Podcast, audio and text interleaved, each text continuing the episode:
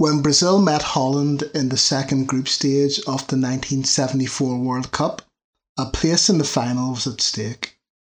It was the reigning champions against the pretenders.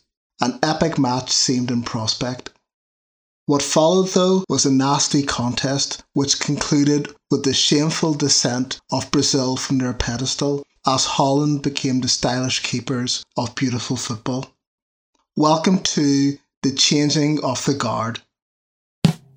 Thank you.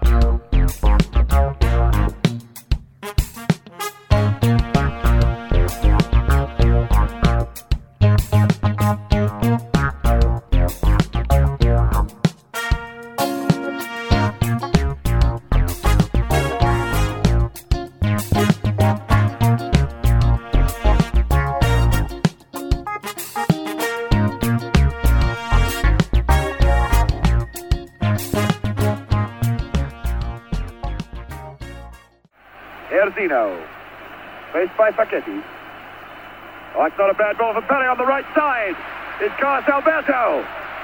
And what a great goal that was! That was the clip of Carlos Alberto's iconic goal against Italy as Brazil finished the 1970 World Cup in a blaze of glory. World champions for a record third time, the most stylish winners ever of the Jules Rimet Cup, which is now theirs in perpetuity. But once you reach such a scintillating peak, there's only one way to go down. Four years is a long time in football. During the interregnum between World Cups, Brazil had been starved of competitive action, no qualifiers as they were the defending champions, and the Copa America was in the midst of an eight year long hiatus. The only thing that resembled competitive football was the Independence Cup of 1972, a factitious international tournament created at the behest of General Medici, Brazil's president. The president's tentacles have been stretching deeper and deeper into the national team during this period as he sought to exploit the 1970 victory as well as the economic boom of that period. Brazil won this so called Independence Cup, but the absence of leading world powers such as Italy, West Germany, and England, who all turned down the invitation, meant that the victory rang rather hollow. By 1972, there was no Pele. The main man had retired from international football, despite a national clamour for him to keep playing for Brazil. Pele would write about the massive pressure he faced from the Brazilian government, from Mario Zagallo, the manager, and from João Havelange. Havelange was in the midst of his empire building. His ambition was to depose Sir Stanley Rouse and become FIFA president. If you read Fernando Duarte's book, Shocking Brazil, it mentions that Havelange had fallen out of favour with the Brazilian military so he needed the FIFA presidency as he was about to lose his position at the top of Brazilian sport. This political intrigue hung over Brazil's World Cup defence. And if Pele can be used on the field, he became what Stuart Horsfield called a pawn to play.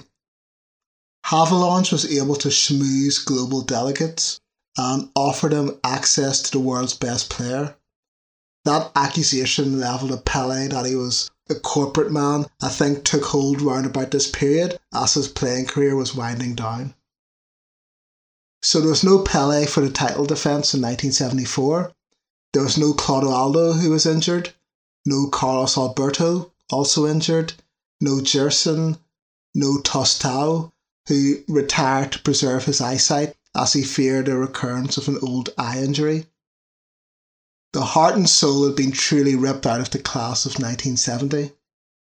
In fact, only three players from the 1970 final made it to West Germany for 1974 Jairzinho, Rivellino, and Piazza.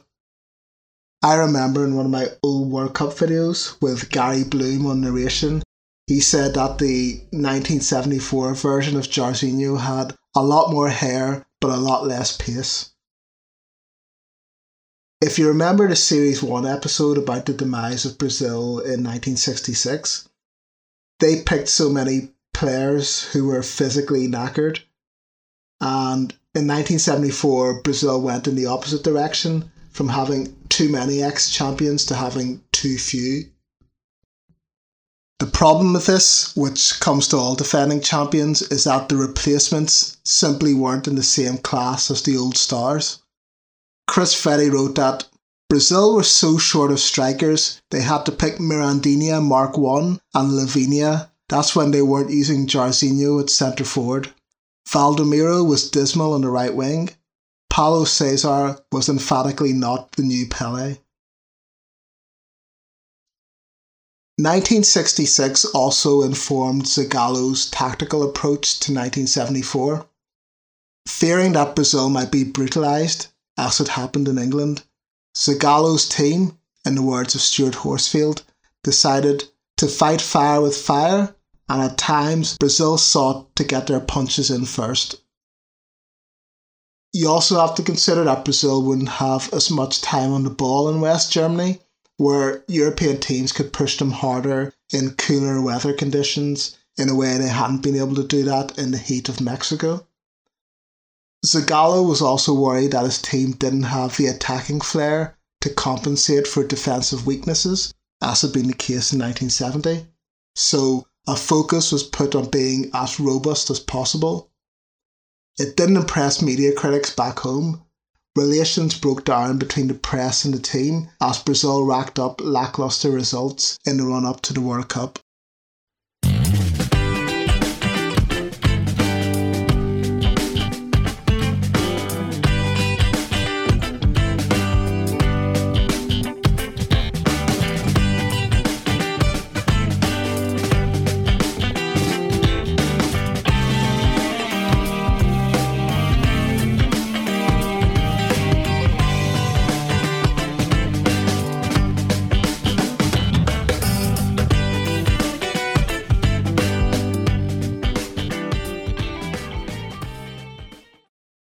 As for Holland, this was only their second World Cup. 1938 had been their only previous tournament. It's interesting to reflect on that now. This team that set the world alight and very nearly won the whole thing were novices. The other interesting thing to reflect on is that they very nearly didn't qualify. Qualification came down to a decisive match in Amsterdam against neighbours Belgium. The game was locked at nil-nil heading into the dying minutes when Belgium scored. However, the goal was ruled out for offside, a dreadful decision. Rob Smyth wrote that Verheyen was being played onside by at least three defenders. Holland qualified on goal difference. Belgium were left with the unusual landmark of getting through the qualification stage without conceding a goal but still missing out on a tournament. Gary Thacker in Beautiful Bridesmaids Dressed in Orange wrote that the Orange may have been one of the more fortunate guests to be turning up for the party, but they would still be the undisputed belles of the ball. There was the usual game of musical chairs in the manager's office. František Fadrhonc had guided the Dutch through the qualifiers, but it was Rinus Michels who was put in charge of the team for the World Cup. Michels had taken Ajax to the European Cup in 1971 before going on to manage Barcelona. That European Cup had been the first of three in a row for Ajax. The key man for Michels, with Ajax, then Barcelona, and with Holland, of course, was Johan Cruyff. Hugh McIlvanney wrote of Cruyff that he is as straight and incisive as a knife. His physical skills and his absolute awareness enable him to organise and build superbly in deep positions and to materialise in front of goal with interventions that are as final as death. This was the total football era. Total football is an inexact term.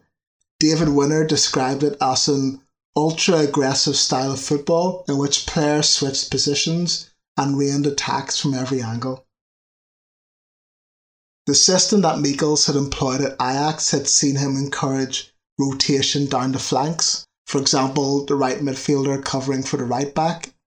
It wasn't literally true that every player could play in every position, but there had to be some kind of versatility. As well as versatility and interchangeability, total football relied on squeezing the space that the opposition had and using an aggressive offside trap. When taking on the national team, Michels was undoubtedly helped by the fact that he had a cohort of players steeped in the Ajax way. Cruyff, Haan, Krol, Neeskens, Rep, Suurbier and Keizer as well as a cohort of Feyenoord players who had won the European Cup in 1970, playing a similar, if less eye catching style. A lot of these tactical schemes can only really come off if you've got world class players, and the Dutch had them in abundance.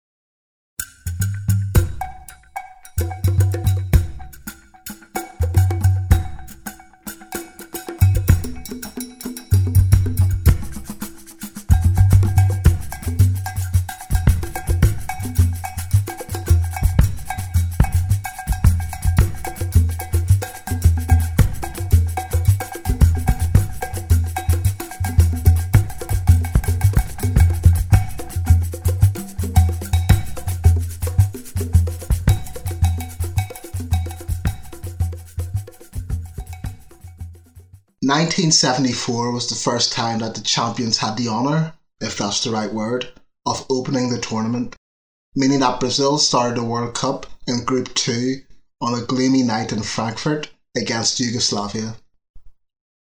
The match finished nil-nil, the latest in a line of uninspiring opening games, and one that exposed the alarming decline of the world champions.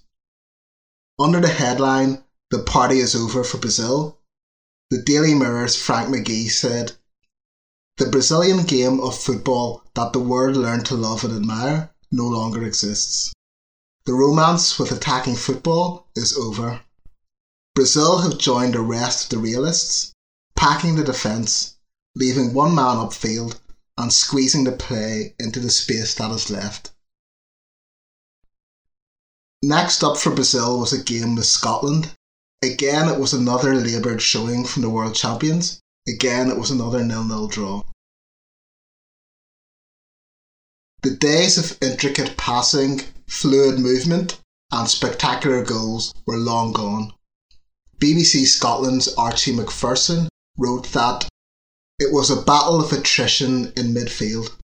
Bremner's legs looked like he had been bombarded by bricks in a gang fight. The heritage of Pele, Garrincha, uh, Carlos Alberto, and co had been publicly ditched. Brazil now had to beat Zaire. They managed a 3 0 win in a match famous for Mwepu Ilunga breaking out of the Zaire wall to kick the ball away when Brazil were lining up a free kick. Zaire 1974, that's a podcast episode all of its own. Brazil finished second in Group 2 behind Yugoslavia. The new format of this World Cup meant a second group stage, with Brazil going into Group A with East Germany, Argentina, and Holland.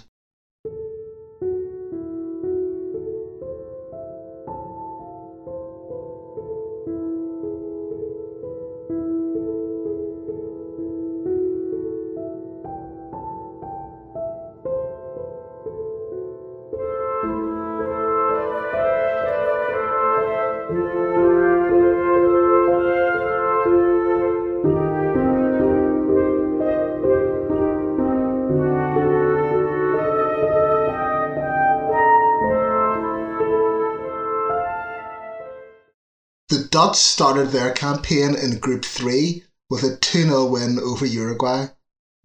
Cris Freddi wrote that Uruguay's team didn't add up to much against the almost casually brilliant Dutch.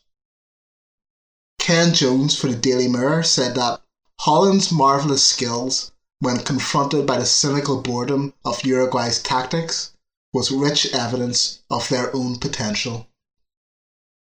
Holland's next game was a goalless draw against Sweden. Nothing special here, you'd think. However, This was the game in which Cruyff left Jan Olsson up a creek without a paddle, the famous Cruyff turn.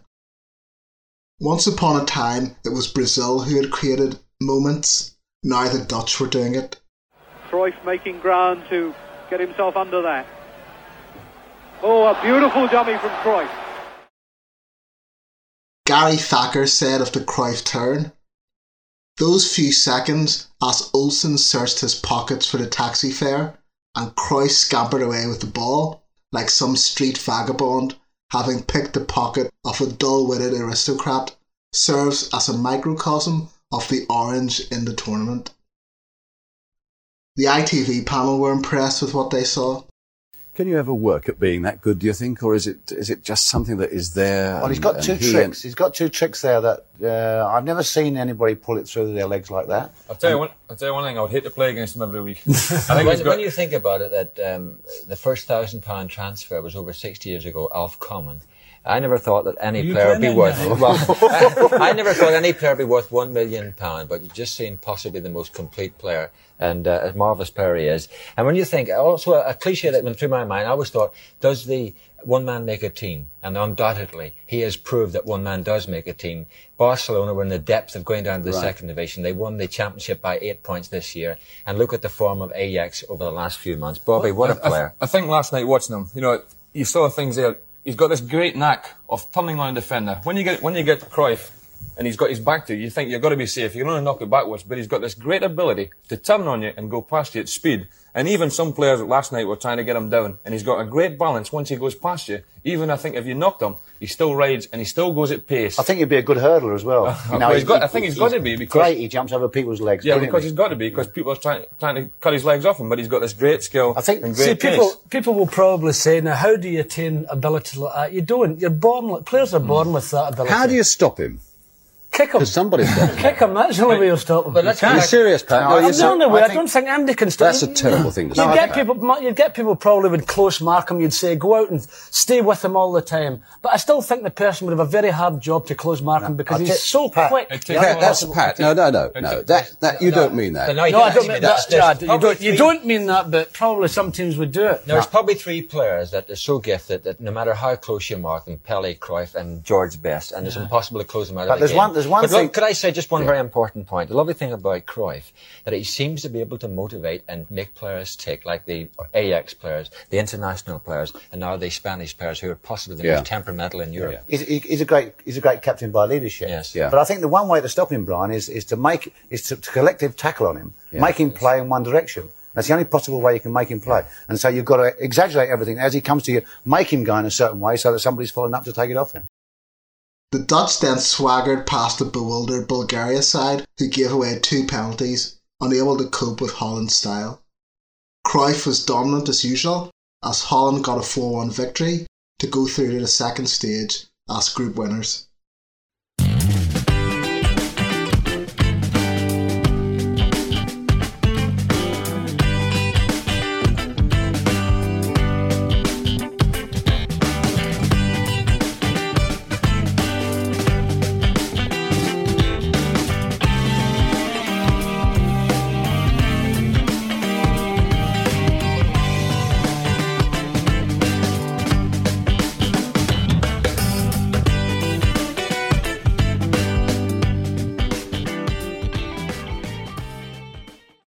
Brazil started the second group stage with a 1 0 win over East Germany, courtesy of a Rivellino free kick, scored when Jairzinho ducked out of the wall and allowed the ball to pass through the gap. A faint echo of 1970. But long range shots were the only threat Brazil seemed to carry in 1974. Again, it was a robust encounter. Stuart Horsfield wrote of the Brazilians that, with every passing game, they were becoming more and more European. Meanwhile, the Dutch were playing the best football of the tournament. Their 4 0 win over Argentina was probably their signature performance. Cruyff casually stepped round the goalkeeper to score the opener. Krol scored with a powerful low shot.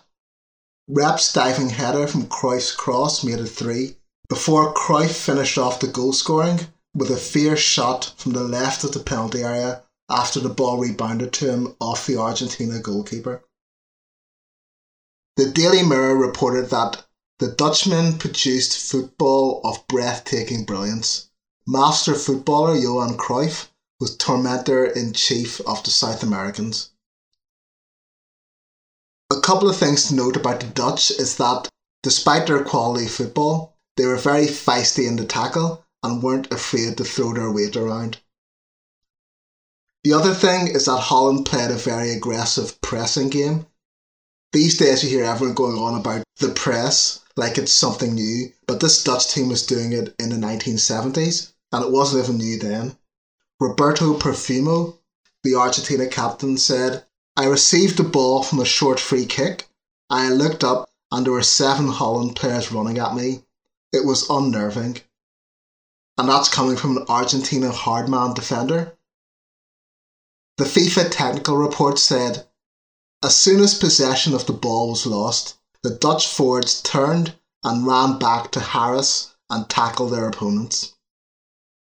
In the next pair of matches, Holland beat East Germany 2 0, Brazil beat Argentina 2 1. That left Holland top of the group and needing a draw against Brazil to reach the final. Brazil, with an inferior goal difference, needed to beat the Dutch.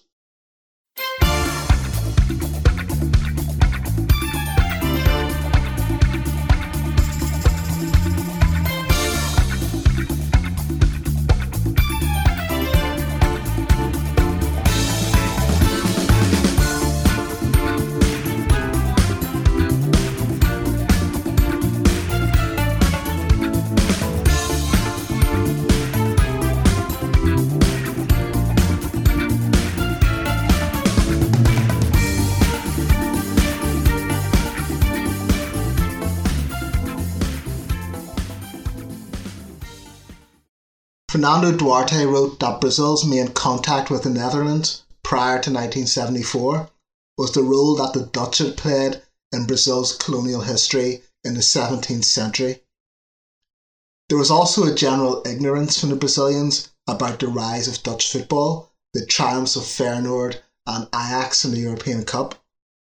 Zagallo was dismissive of the Dutch, although he would later claim that this was a ploy to fire up his players. Zagallo gave a hint at what was to come when he said, Argentina committed suicide by giving the Dutch players so much freedom. We will not do that. Our penalty area will not be a playground for Cruyff and Rep and the others. It will be a hostile place. Hugh McIlvanney noted that Brazil had transformed into a team whose main concern was to stop the other team from playing. The build up to the game captured the media's disdain for this new style of Brazil team. Ian Archer wrote in the Glasgow Herald Brazil must be knocked out by the masterful Dutchmen. Brazil are now the most cynical of all the nations left. How can one essentially respect a team containing Rivellino? His skills marred by a wayward temperament and a side which kicks like mules at stricken opponents. The Daily Mirror said, When Brazil played Italy in the 1970 World Cup final, every neutral was willing them to win. When Brazil play Holland, the reverse situation applies. Millions of people around the world will be mentally putting on orange rosettes. We all want Holland to win. Pele acknowledged that Holland's style made them an attractive side for neutrals although he defended Brazil on the grounds that they had few survivors from 1970 and that Zagallo hadn't had much time to find a perfect blend, neighbours reference, from the new players. Pele also said that Brazil's strong defence would be able to hold Holland at bay. Rinus Michels said that even though Holland only needed a draw, his team would be going for the win.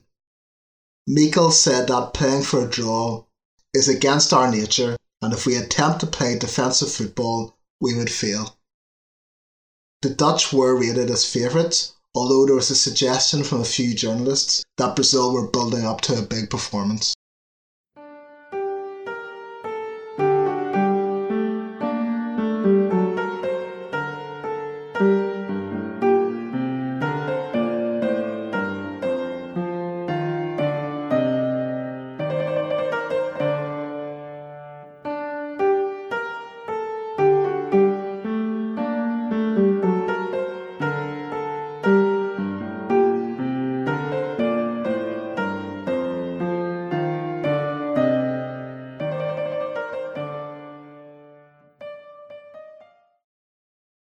Versus Brazil was a Wednesday night kickoff, 7:30 p.m. UK time, 3rd of July 1974, and it was shown on both BBC and ITV. The venue was the famous Westfalenstadion, home of Borussia Dortmund. Both teams looked different kit-wise. The Dutch were wearing white shirts instead of orange. The Brazilians were wearing blue shirts instead of yellow. The first foul was committed after 25 seconds when Rivellino took out Neeskens. The next foul followed shortly after from Jairzinho. Again, Neeskens was the fall guy. The only two players Brazil had on the pitch from the 1970 final had marked their territory with fouls. That says it all about how much Brazil had changed. It looked like they were out to intimidate the Dutch right from the start, once upon a time, teams had used that tactic against Brazil. Now Brazil were using it on other teams. Pereira got in on the act, giving away a free kick for a lunge after Brazil had made a meal of clearing a corner. Pereira was the centre back who went on to have a great career for Atletico Madrid.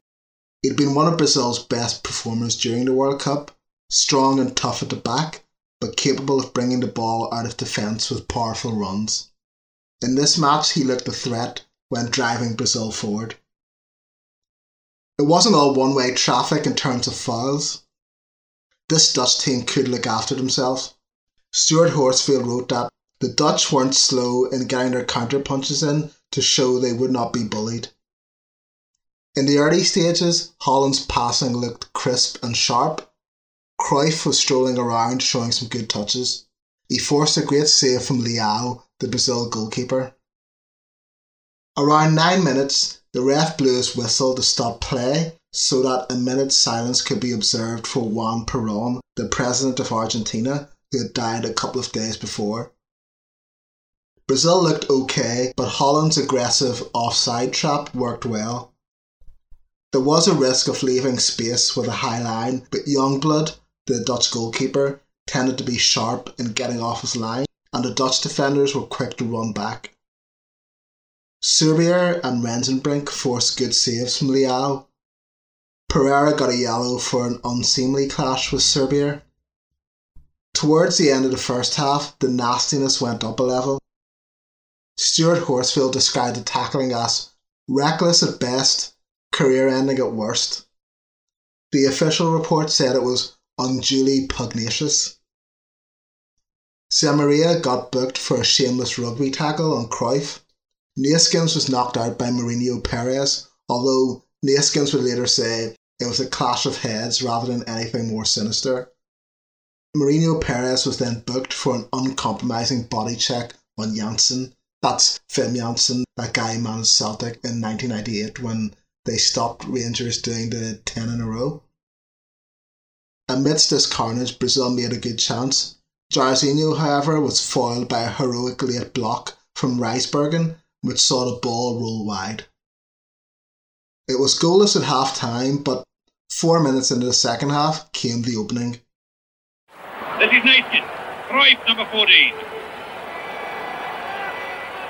Ball was deflected, Neeskens! Neeskens fed the ball to Cruyff on the right. Cruyff sent it low into the penalty area, and Neeskens, stretching, was able to get there ahead of Pereira and send the ball spinning over Leao. 1 0 to Holland. The Dutch were zipping the ball around quicker than in the first half, but they could still match Brazil when it came to the physical side of the game. Van Hanegem went in twice on Rivellino in quick succession. Brazil tried to change things up by taking off Paulo Cesar and bringing on Mirandinha, a case of out of the frying pan into the fire. Paulo Cesar had failed to live up to the expectation of being the new Pele. Hugh McIlvanney wrote that Cesar came to Germany as a star and goes home branded a failure and a card by his own people. But how do you replace genius? Meanwhile, Mirandinha was one in a long line of anonymous Brazil strikers in that massive post Tostão vacuum. By the way, this Mirandinha is not to be confused with the Mirandinha who went to Newcastle in the late 80s and famously taunted a cop after scoring a penalty against Liverpool. On 64 minutes, Holland struck again. Forward is Rensenbrink. On for Krol. Breaking in the middle, Cruyff. 2-0. Rensenbrink did a 180 degree turn, sent Krol away up the left, and Krol's cross was met by an absolute peach of a flying volley by Cruyff. One of the best goals of the tournament. 2 0 to Holland, game over. There was a set two between Suurbier and Chagas, Suurbier making the tackle and Chagas lashing out. Pretty lucky to avoid a card, in my opinion. The game grew harsher after the second Dutch goal. Brazil were very belligerent, but Holland could cope with it. Rep stuck an elbow in Rivellino.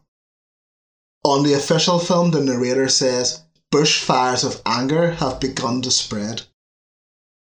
The official film of the 1974 World Cup is called Heading for Glory and it's narrated by Joss Ackland, the diplomatic immunity guy from Lethal Weapon 2. I'm saying that like it's the only thing he's ever done in his 60 year career. Diplomatic community.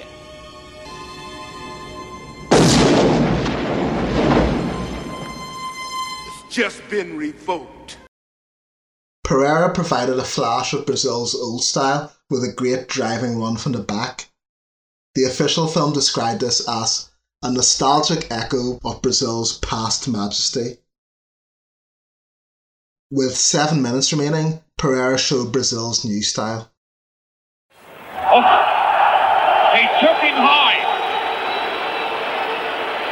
That was callous, calculated, and he's gone. Pereira was sent off for a wild lunge on Neeskens. Neeskens, who seemed to be the main target of Brazil's violence, would later say, It was sad to see Brazil play like this. As Pereira walked off, he angrily remonstrated with the Dutch fans, pointing at the Brazil badge before holding up three fingers to denote Brazil's three World Cups. It was an ugly way for Brazil to end their title defence, but it was in keeping with how they'd played throughout the tournament. Holland eased to a 2 0 victory, the pretenders had beaten the champions. Stuart Horsfield wrote that Zagallo's eyes looked dead, as if in resignation that the game had moved on and both he and the Brazilian national team are but footnotes in the evolution of the game. Or, as the official film put it, their attack was as blank as unwritten paper, their tackling raw as uncooked meat.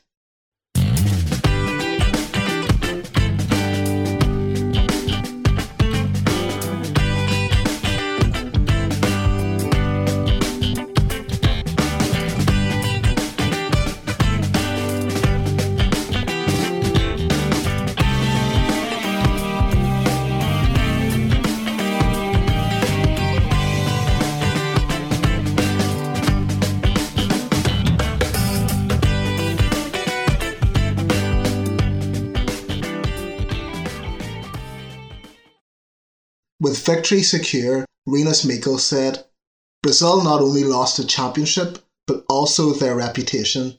How can a team fall to this depth? Michels also mentioned that so many of his players had picked up bruises and gashes. Zagallo criticised the referee, but admitted that Holland were a first class team. Frank McGee wrote in the Daily Mirror the Dutch did to Brazil what the Brazilians used to do to so many other nations. They bewildered and dominated them before defeating and demoralising them. Don't feel sorry for Brazil. They betrayed all the sporting standards set by their great predecessors. Their most effective kicks were usually those aimed at Dutchmen. In the Evening Times, John Freeman wrote that the posed champions Brazil reflect on an image shattered by 90 minutes of savagery. Ian Archer in the Glasgow Herald said, Brazil go back to South America without honour or integrity, tarnished possibly beyond repair. Holland are to the connoisseur the finest side in the tournament. That post match commentary captured how far Brazil had declined. And the days when journalists praised their stylish play were long gone. The Dutch, by contrast, were winning the praise of journalists and neutrals. Cruyff would say years later, when reflecting on this match, that we were what Brazil had once been.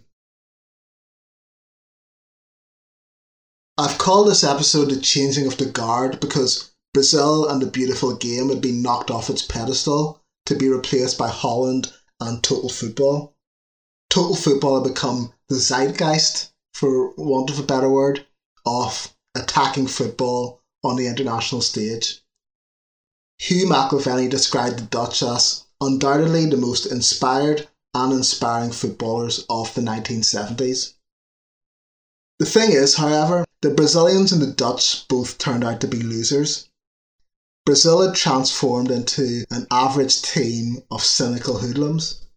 Pereira getting sent off, pointing at the Brazil badge, and waving three fingers was emblematic of what they had become brutal hackers living off past glories. 1974, of course, was the first World Cup of Brazil's long drought. As for the Dutch, for all the beauty and majesty of their play, they ultimately failed to win the 1974 World Cup. That cocky self indulgence and arrogance came back to bite them. They had the Germans at their mercy at 1 0, but they couldn't finish the job. Their style didn't cut it when it was really needed. In the dying minutes, when they were 2 1 down, the Dutch were reduced to playing high balls into the German box. You can say that the Dutch became the people's champions and that they are more iconic than the German team that won it. And that's fair enough. But whatever Cruyff would say with hindsight, you see his 100 yard stare at the end of the final. He wanted that cup badly, and he knew that Holland had blown it.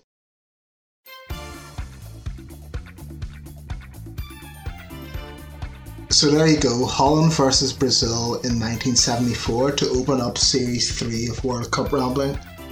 And to think the critics said I wouldn't last one series. These are imaginary critics, of course. Make sure you watch the highlights of the match on YouTube. Some of the tackling is really over the top, even by 1974 standards. For those of you who have listened to the past two series, welcome back. For those of you who have only started listening, it's great to have you on board, and there's two series worth of episodes for you to get through, so start listening to them.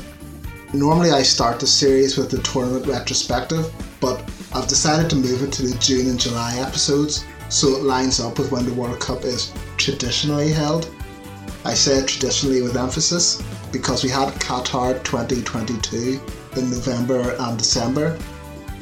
And once the toothpaste is out of the tube, it's very hard to get back in, so don't be surprised if you start seeing World Cups popping up at all sorts of strange times of the year. It was H.R. Haldeman, one of Richard Nixon's top men, who said that quote about the toothpaste in the tube, and a month or so after this World Cup, Tricky Dicky was finally swept away by the Watergate scandal. So there's one of your key historic events for this summer of 1974. Follow me on Twitter at Matthew Ocott also follow at World Cup Ramble and subscribe to World Cup Rambling on your podcast platform.